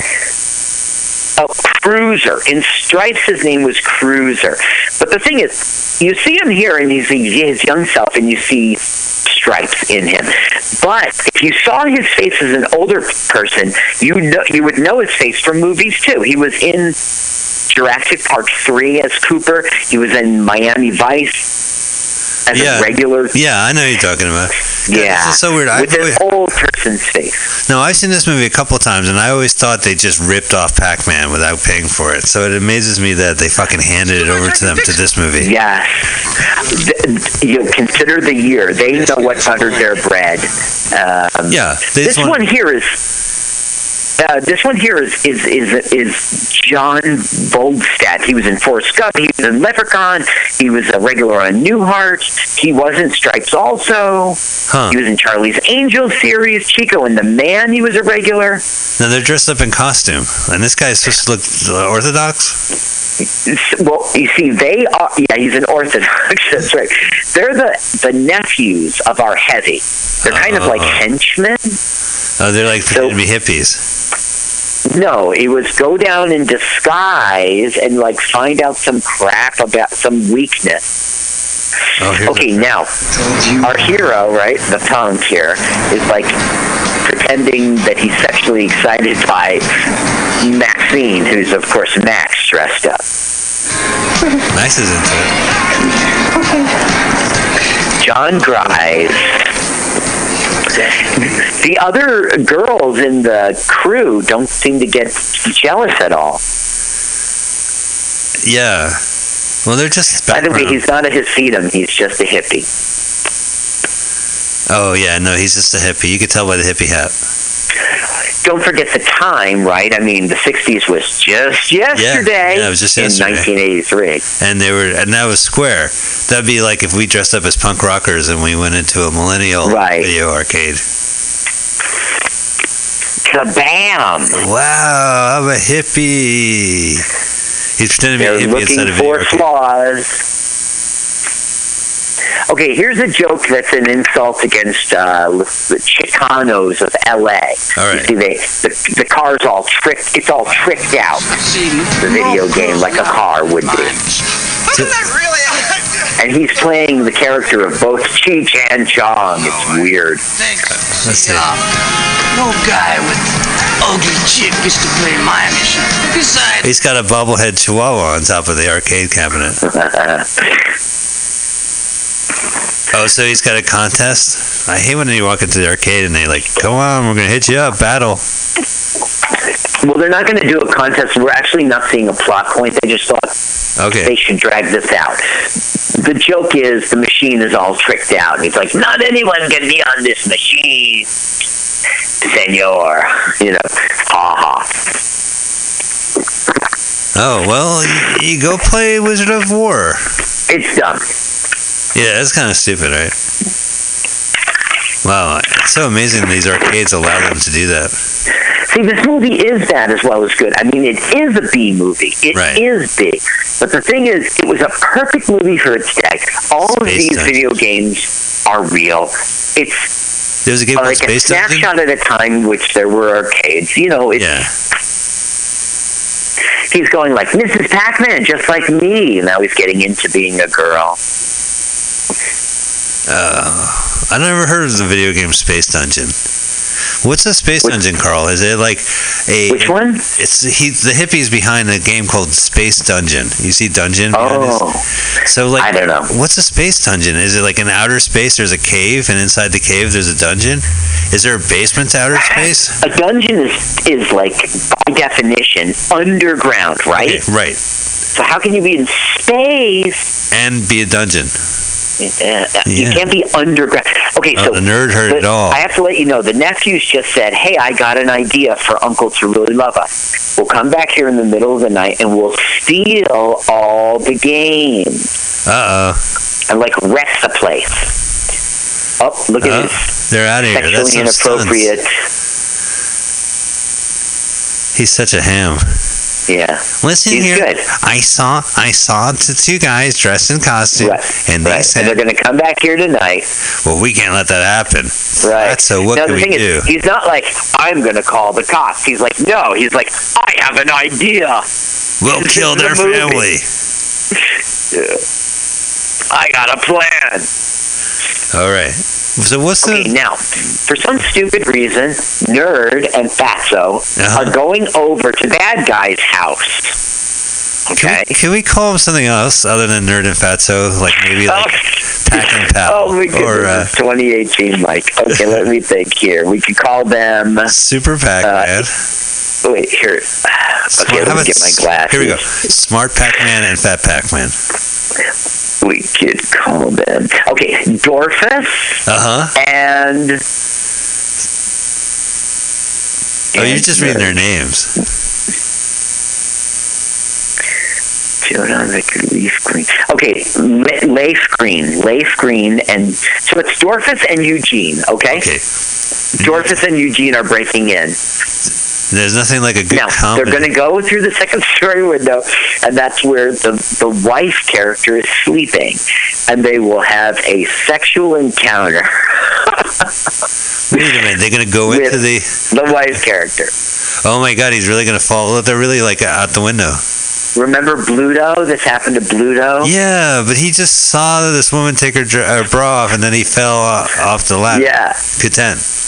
He didn't go in there and have sex with her. The thing is, the the the mom, the wife, she's like asleep. Uh. So what they're doing with her, even though in her dream she thinks she's having sex or something, it is inappropriate. It's non-consensual. You know what I mean? The Is woman's asleep. pills? And she's medicated, right? Is that what he's looking at? He's su- she's suffocating. What'd you say?